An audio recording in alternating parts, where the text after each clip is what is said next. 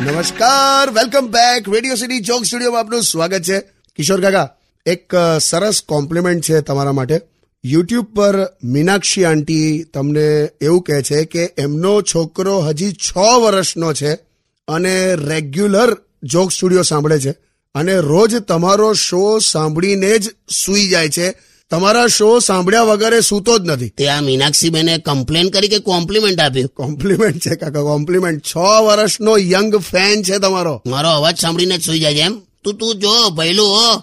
આ મધુરતા જો મારા અવાજની. એ મધુરતા હવે ડીઝલ પીધેલો અવાજ તો કોઈનો ના હોય. ગમે તે છોકરો સાંભળીને હું જાય છે ને. હારો હારો ચીડાશો નહીં.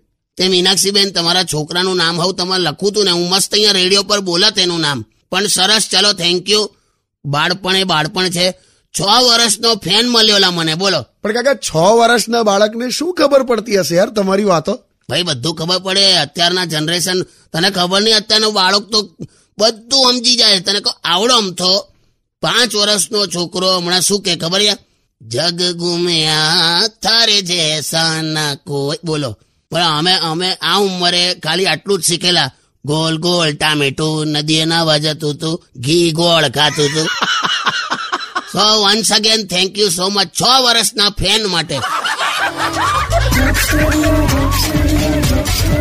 Radio